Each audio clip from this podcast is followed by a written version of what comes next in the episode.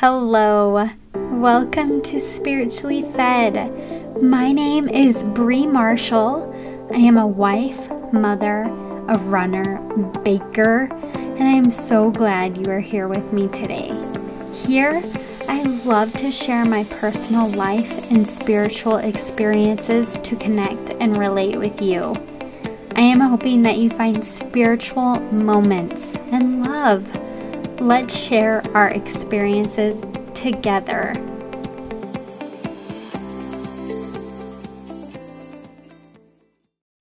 Hello, everyone. How are we doing? It is another day here in Texas where weather has gotten a little ahead of itself.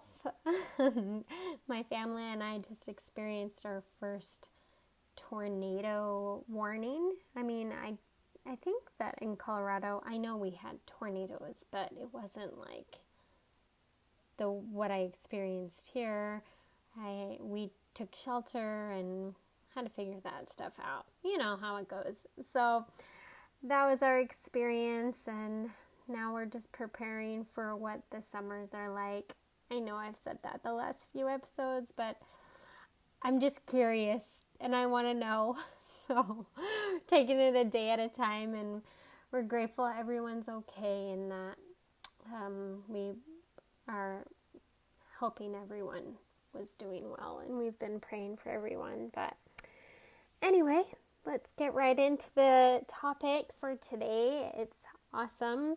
I feel like I've been listening to a lot of podcasts, a lot of coaching, talking about this with my sisters and my husband about how to make the most of your time. I feel like I've been talking about time a lot, and it's been really important for me that I'm making the most of my time personally, and I hope that you're able to to discover that for yourself. So, if you're anything like me, you feel like you don't have enough time in the day or you feel rushed to get things done but then you feel bad for not living in the moment or enjoying the moment you have. I mean, it can be exhausting, right? So, this has been me for like at least a few days a week. The other day, it was while I was heating up my lunch in the microwave, I was thinking about how much time is left in the day to get the things done I wanted to on my list. And at times, I have a scarcity mindset of almost believing that I won't get it all done. But to be honest, most days I get done what I want to with time to spare. It's just my brain gets way too ahead of me. But I can believe I won't have enough time to complete what I have to do, and I then I get depleted and discouraged before starting what I actually want to do. And that's not motivating at all. So, what is motivating? So, after some, starting to feel some overwhelm and a little anxiety, I could feel the Spirit impress upon my thoughts. How about let's make the time count rather than counting the time? After recognizing that brilliant prompt, I worked slowly. I just stopped in that moment and I worked on believing that thought and I wanted to relax my mindset.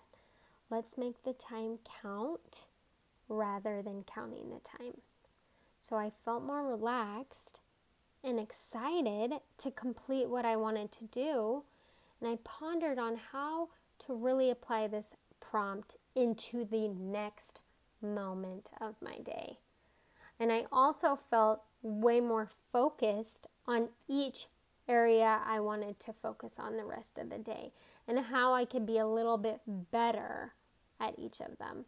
So instead of saying how much I needed to get done after one thing I completed, I told myself, I will focus on this right now. All my energy, all my brain work, my body will focus on what I'm doing right now, whether that was doing the dishes or eating my lunch. I'll do this right now. And then I will think about the next thing when this is completed. My next thing I had after having lunch was a history lesson with my children. History in our house is once a week, because it can take an hour or two, so it can take an extra long time. And we'll read through a lesson or we'll review some historical facts, watch a show or a documentary about it. And it's really so, so fascinating the curriculum that we're using. And I find myself sometimes wanting, after an hour or more, I'm wanting to finish it quickly. I want to move on to the next part of our day. And then that day, I was like, not today. I really wanted to make my time count. So I really listened to what we were discussing and I learned so much more about our topic. I just felt so engaged and I had no desire to focus on what else I needed to get done that day. I made my time count and I was so captivated about what we were learning. I just wanted to live fully in that moment, in the moment of history with my family. So, going forward, the rest of the day, I had that prompt on my mind make your time count. I was able to fully immerse in my blog and post an article for a little bit while my kids were playing, and I focused on how I wanted to give my energy to that blog. My, that blog, my blog. so I was able to take my kids to the park and I wasn't able to enjoy. We just sat down and I told them to just focus on the moment we're living in right now. Like I had them look around in the sky talk about the clouds. We talked about what we could hear, the sounds of the water that is at the lake. We listened to the cars driving by. We listened to the wind. We listened to somebody else swinging on the playground. Then we used our eyes and we focused on what we could see, and we saw tons of spider webs at this park. So we were just so into looking at the different designs of those spider webs. So those are just a few examples of what I did that day to make my time count. And it was such a great blessing for me to remember that I am blessed with an abundance of items, tasks, lists to do, and want to do.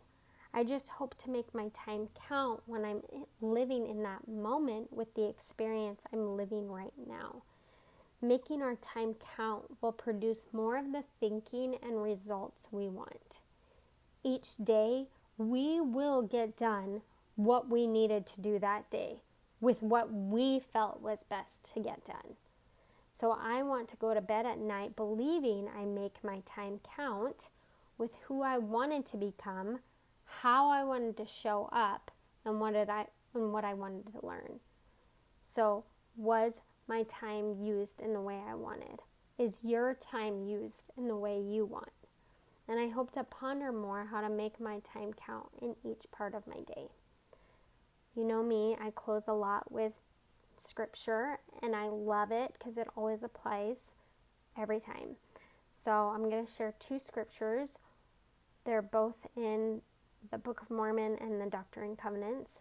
The first one is in Alma 40, verse 8. It says, Now whether there is more than one time appointed for me to rise, it mattereth not. For all do not die at once, and this mattereth not. All is one day with God, and time only is measured unto men. And now Doctrine and Covenants 60, 13. Behold, they have been sent to preach my gospel among the congregations of the wicked. Wherefore I give unto them a commandment thus Thou shalt not idle away thy time, neither shalt thou bury thy talent that it made not be known.